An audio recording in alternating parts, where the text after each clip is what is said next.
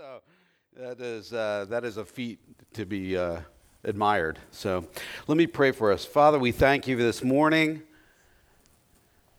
And we ask, we invite you, Holy Spirit, right now to take over this space, take over our hearts, our minds, just uh, push away anything, anything in the spiritual realm, any thought in our head that would seek to bring confusion that would kind of get annoyed at anything that would keep us from hearing you. We pray that you would sort of cleanse this place, this property, bring, us, bring this under your control so that your word can land on our hearts in a way that not only kind of makes us excited, but changes our lives and changes who we are. We ask for a movement of your spirit this morning in applying your word to our hearts. Not that so we can be smart people, but that we can be your people wherever we are throughout this week to come. Amen. Uh, yeah, if you haven't been with us, we've been in three. we we've been doing three series, and this is the third of the series starting today. Uh, the first one was worship, which we did beginning uh, in January, and then we did a, a four week series on Word, and now this is the last one, which is uh, a witness. So it's called all. So all the what is it called? so all may know. um, so we're excited about this, and we've been praying about those three words for a long time now, and I just really feel like God is answering a lot of those prayers. It, you, I, I, would remind you too that there have been a great number of prayers that have been answered uh, over the last few weeks that I've just been overwhelmed by. Um, you know, we had uh, Moses and Nikki were facing sort of losing their place to live on January 1st. We prayed for an extension on that. We prayed for something to happen. They got an extension until June. We, uh, our prison ministry, the guys, you know, a couple of the guys have not talked to their families in like 26 years. Suddenly, after praying about that, their families are contacting them and having weekly contact with them. And just different things like that. There's just so much going on that God is faithful in. And so let's keep praying about that. Let's keep praying about Alpha.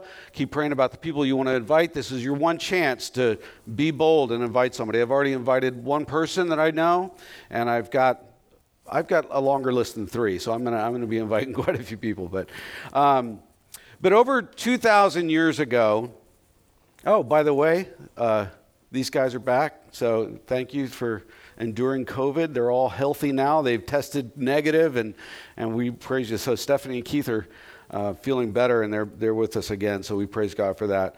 Um, they asked me if I've ever had COVID. I said, I wouldn't know. I have superior DNA. So, you know. I may have had it and never known it, but no, I'm just kidding. Um, but over 2,000 years ago, an outlandish story was circulating at which many people laughed and which we know that many people still do. And that is obviously the story of Jesus, this Jewish carpenter who was crucified as a criminal and then uh, rose from the dead, they say, right? And uh, then started appearing to his disciples, his followers. And the question that, that arises is is that true? Is that story true, right? Um, Jesus' resurrection sort of pumps the heart of the gospel, uh, and, and it is Christianity's central supporting fact. It's the most important thing. It, everything centers around it, right? The truth of Christianity stands or falls on Christ's resurrection. It really does. And you, have got to understand that. Paul, uh, when he was writing in 1 Corinthians, 1 Corinthians, he said, If Christ has not been raised, our preaching is useless, and so is your faith, right? And uh, then he said a little bit later, he said, If Christ has not been raised, your faith is futile, and you are still in your sins. So you see how important the resurrection is.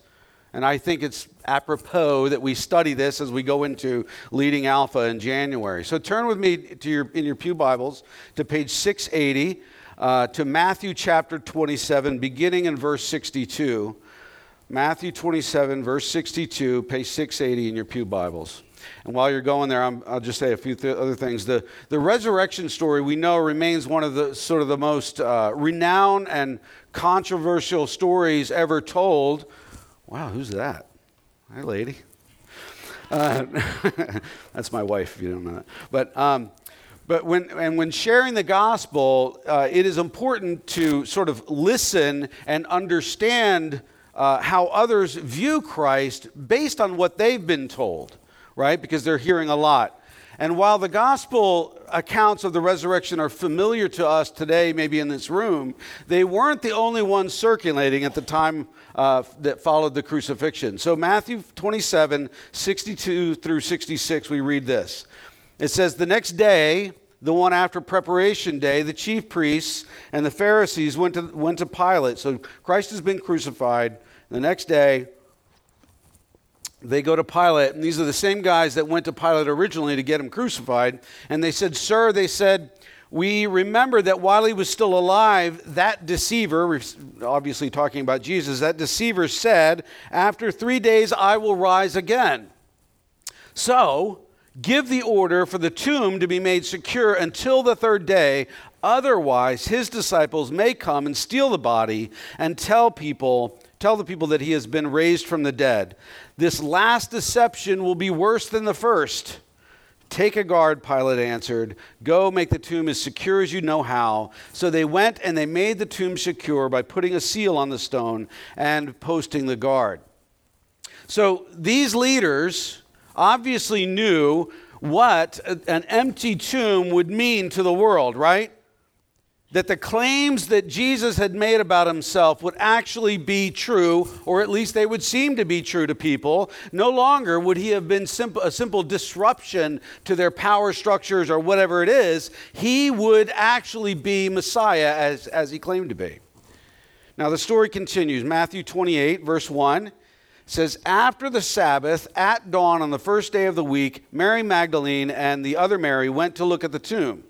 There was a violent earthquake for an angel of the Lord came down from heaven and, going to the tomb, rolled back the stone and sat on it. And his appearance was like lightning, and his clothes were as white as snow. And the guards were so afraid that they shook and became like dead men. The angel said to the women, Do not be afraid, for I know that you are looking for Jesus, who has who was crucified. He is not here, he has risen just as he said, Come and see the place where he lay, and then go quickly and tell his disciples, He is risen from the dead and is going ahead of you into Galilee. By the way, he told them this, you know, before he went to the cross. And, it's, and it says, There you will see him. Now I have told you. I like that little phrase at the end, like, like I was sent here to tell you this. I'm done. You know, and then he's like going to leave or something. But verse 8 So the women hurried from the tomb, afraid yet filled with joy, and ran to tell his disciples. And suddenly Jesus met them. Greetings, he said. And they came to him. They clasped his feet. Important note right there that they grabbed him by his feet, right, physically, and they worshiped him. And then Jesus said to them, Do not be afraid. Go tell my brothers to go to Galilee, and there they will see me.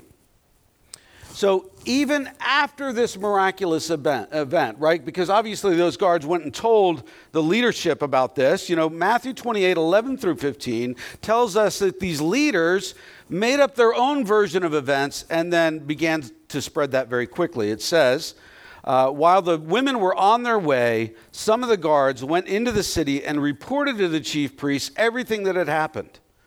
When the chief priests had met with the elders and devised a plan, they gave the soldiers a large sum of money and telling them, you are, you are to say, His disciples came during the night and stole him away while we were asleep. Now, by the way, if a guard falls asleep on duty in, in the Roman guard, it was an automatic death sentence. So that's an important detail for later. Verse 14 if, the, if this report gets to the governor, we will satisfy we will satisfy him. In other words, they'll pay the governor off so you don't get killed and keep you out of trouble. So the soldiers took the money and did as they were instructed, and this story has been widely circulated among the Jews to this very day. So you got to ask, why would they be so concerned about the truth getting out, right? Why would they risk the lives of these soldiers by instructing them to say that they fell asleep on the job? What if the payment didn't work, right? Well, whatever the reasons, money spoke, as it usually does. And many believed at that time that, that the disciples had stolen Jesus' body. But the logic really doesn't hold up if you think about that, right? If the soldiers were asleep, how would they have known what had happened? It's a good question. The disciples' courage during that period was, you know, insufficient to carry out such a plot. These guys were afraid. They had scattered. They had, they had gone in different directions. They were, they were hiding for their lives, uh, you know, after Jesus was arrested. And it was beyond their ability to carry this out. They couldn't have done it. But as we know in life, the truth is often harder for a person to believe than a lie. Whatever the reasons they did this, God seemed to be one step ahead, and he chose the most unlikely witnesses to report the news of his resurrection first to the world. In a great testament to the truth of the gospel, the truth of the story of the resurrection is that women were the first eyewitnesses in a culture where they were regarded as second class citizens, and their word really just was not valued or did not have high value at the very least. Especially Mary Magdalene, a woman of dubious past, right? Now, other women, um, you know, like if someone, somebody wanted to fabricate this story, they wouldn't have written it this, this way. You got to understand that, right? And we know that other women were probably there uh, along when we, when we look at the other uh, gospel accounts, but regardless, women were the first to approach this empty tomb while the rest of the disciples were off hidden away in grief and in fear for their lives. So these women actually turn out to be very courageous. They're going, they're risking themselves going to this tomb guarded by these soldiers, and they fully expected to find a dead body behind a stone, but instead they found an angel and they found an empty tomb and they found a message. So, ladies, be proud that God chose you first. Be proud of that. And I'm, I'm, that's not, I'm not blowing sunshine. I'm serious about that. Be proud. There's something in there, right? It's nice.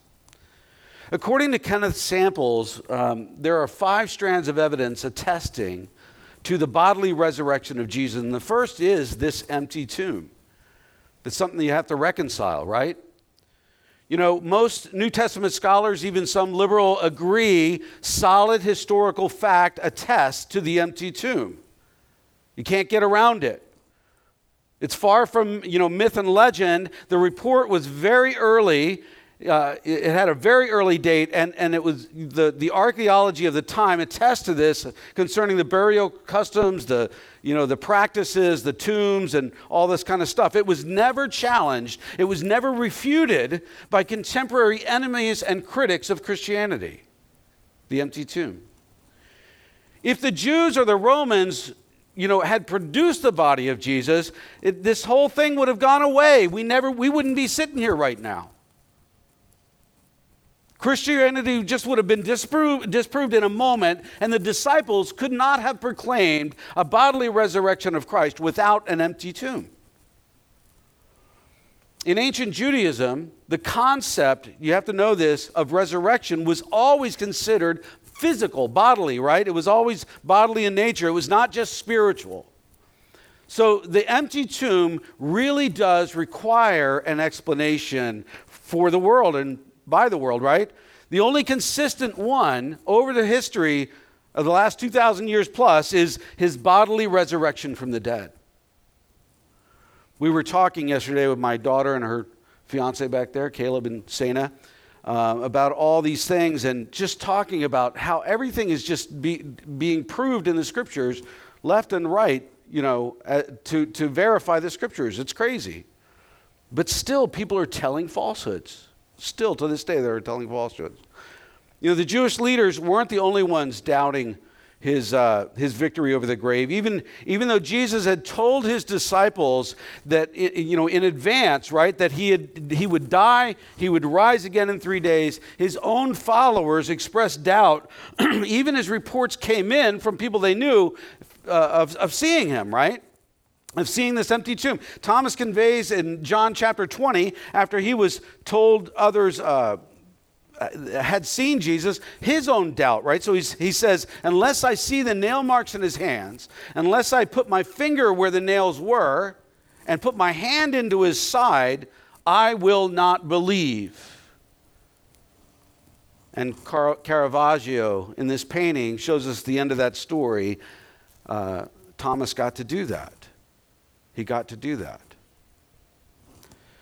To this, to, to this day, the story of Jesus his resurrection is a, is a stumbling block to so many people because it seems so crazy. It seems so outlandish. I mean, I'm not a dork. I'm pretty, I'm, I'm, I'm not the smartest guy in the room, but I, I'm not a dork. And I know it sounds crazy, you know?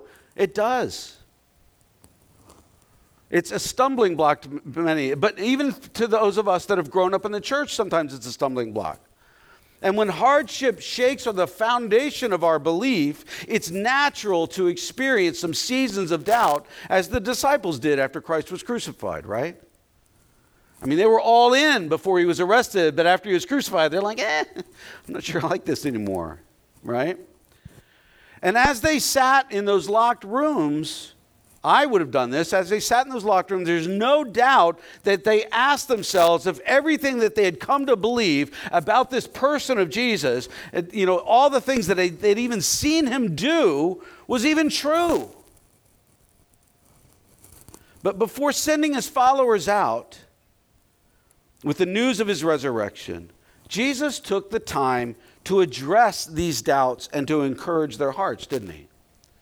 And that's important to remember when we're sharing the gospel with people um, or, or when we're encouraging Christians that are going through a crisis of faith. And with deconstruction happening left and right, we have a lot of people going through that right now. The first thing we can do is just simply listen well and to understand their struggle right? Only in prayer and wisdom, only in the power of the Holy Spirit can we begin to speak in to all of this doubt and this misconception. And we should be patient with others struggling to accept the gospel, right? People were patient with me. My brother was patient with me.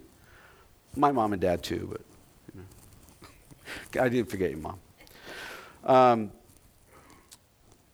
but we have to also grow confident in this story, don't we? We really do. We have to grow confident concerning the resurrection ourselves, knowing that the Roman, even the Roman authorities and the Jewish leadership acknowledged that there was an empty tomb. Jesus was gone from that tomb. So, hundreds of people, know this, that hundreds of people who had seen Jesus alive while, you know, were still alive themselves during the writing of these things, and they all corroborated this witness. This wasn't just a pipe dream.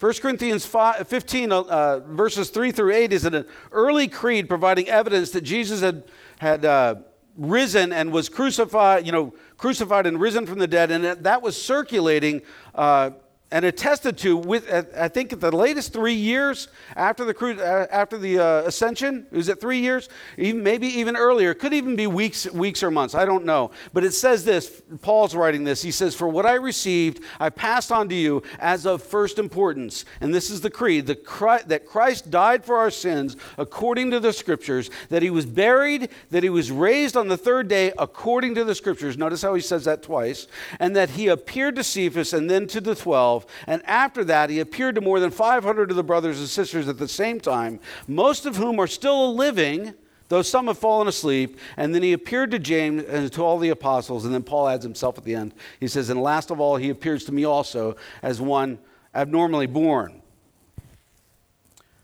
So the second strand of evidence that uh, Samples gives us is this post crucifixion appearance of Christ, you know, over and over again. The scriptures record numerous people having intimate and empirical contact, encounters with Jesus after his death on the cross. People interacted with him at various times and various places, and witnesses sort of claim to have seen and heard and touched the resurrected Christ, the same person that they had seen crucified and dead three days before that. And all of these in time and in space physical appearances reported soon after the actual encounters, and they cannot be reasonably dismissed as mythical or psychological in nature for the sheer numbers and the sheer trustworthy of the people giving them. The post crucifixion appearances of Jesus weigh heavily in demonstrating the objective truth of the resurrection. The New Testament describes his post resurrection encounters with Mary Magdalene, with Mary and the other women, with Peter, with the two disciples on the way to Emmaus, which we're going to look at next week, the 10 apostles, 11 apostles, 7 apostles, all the apostles, 500 uh, disciples, and then James and all the apostles again, and then finally Paul, as he has told us before. Characteristics of Jesus' resurrected physical body are also described in the scriptures. He still bore the marks of his wounds and his, and his hands and his feet and his side. He could be seen, he could be touched as a physical body of flesh and bone. He, he, he invited people to examine his body, and he ate and drank with his disciples after his resurrection. Visions don't eat and drink stuff, right? The story and the scripture, this story and, and, and the scriptures as a whole have been dissect, dissected ad nauseum over the years to no avail by believers and unbelievers alike, by people hostile to the gospel. The, the physician and historian Luke, we know, authored both his gospel, the, the, the gospel of Luke, and also the book of Acts. We know that, and, and together those things constitute a one quarter of the New Testament. It's a lot of writing. Was he a, re- a historian who could be trusted? That's a great question, isn't it? And in an interview with John McRay, who's since passed on, I think, he was former archaeologist and New Testament professor at Wheaton. Lee Strobel, by the way, you can read Lee Strobel's books, wonderful books, um, asked When archaeologists check out the details of what Luke wrote, do they find that he was careful or sloppy? Right? Careful or sloppy? McRay answered, he says, the general consensus of both liberal and conservative scholars is that Luke is very accurate as a historian. He is erudite, in other words, he's knowledgeable, uh, he's eloquent. I didn't know what that word meant until I looked it up, so I figured maybe I'd tell you as well. Don't think I'm that smart. But he says he's eloquent. His Greek approaches classical quality. He writes as an educated man, and archaeological discoveries are showing over and over and over again that Luke is accurate. Archaeology has answered every challenge to Luke's writing thus far. Given the large portion of Scripture written by him, it is really significant that Luke has been established to be an accurate historian, even in the smallest of details. One prominent uh, archaeologist carefully examined Luke's references to 32 countries, 54 cities, and nine islands, and finding not a single mistake. McRay said if Luke was so painstakingly accurate in his historical reporting, on what logical basis may we assume that he was credulous, in other words, that he just believed anything willy nilly, or that he was inaccurate in his reporting of matters that were far more important, matters like the resurrection, right? The most influential evidence of his deity which Luke says was firmly established by many convincing proofs in Acts chapter 1, verse 3.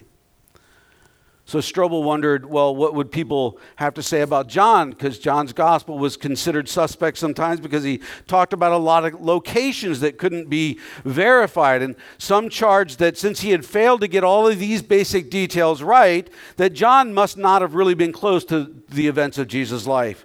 But that conclusion has been overturned over the years there, there have been several recent discover- discoveries which show John to be very accurate. For example, John uh, chapter 5, verses 1 through 15 records how Jesus healed an invalid by the pool of Bethesda, right? And John provides the detail that that pool had five porticos, but to, you know, to, to a certain date, no one had seen that place or they couldn't find it. It just couldn't be found.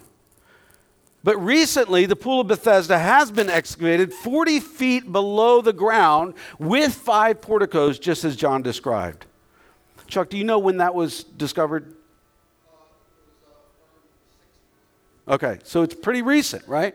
So we get so and, and, you have other discoveries, right? That the pool of Siloam from John 9 7, Jacob's well from John 4 12, the probable location of the, the uh, stone pavement where uh, near the Jaffa Gate where um, Jesus appeared before Pilate in John 19, even Pilate's own identity. All of these things lend historical credi- uh, credibility to John's gospel.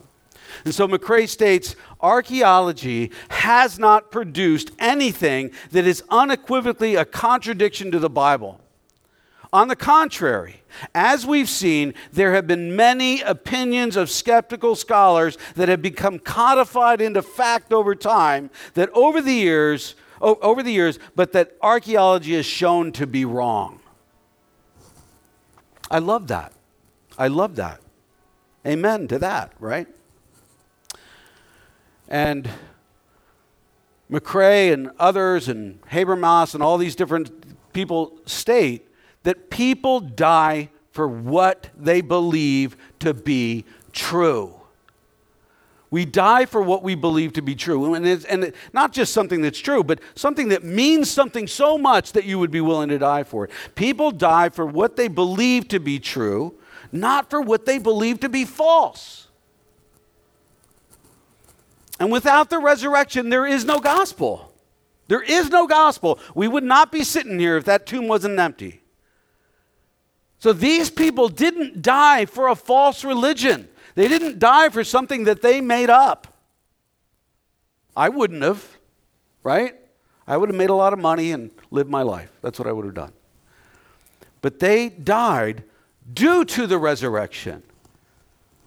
That resurrection event transformed them, right? Then that brings us to our third strand of proof for the resurrection, and that is the transformation of the apostles, right? Acts describes a dramatic, enduring transformation of 11 men from terrified, defeated cowards after Jesus' crucifixion into courageous preachers and martyrs. Right? Men now bold enough to stand against hostile Jews and the Romans in the face of torture and death. That's amazing. Because such radical change deserves an explanation since human character, we all know it, human character and conduct do not transform so easily or so quickly. Anybody that has kids knows that, right? Sorry, kids.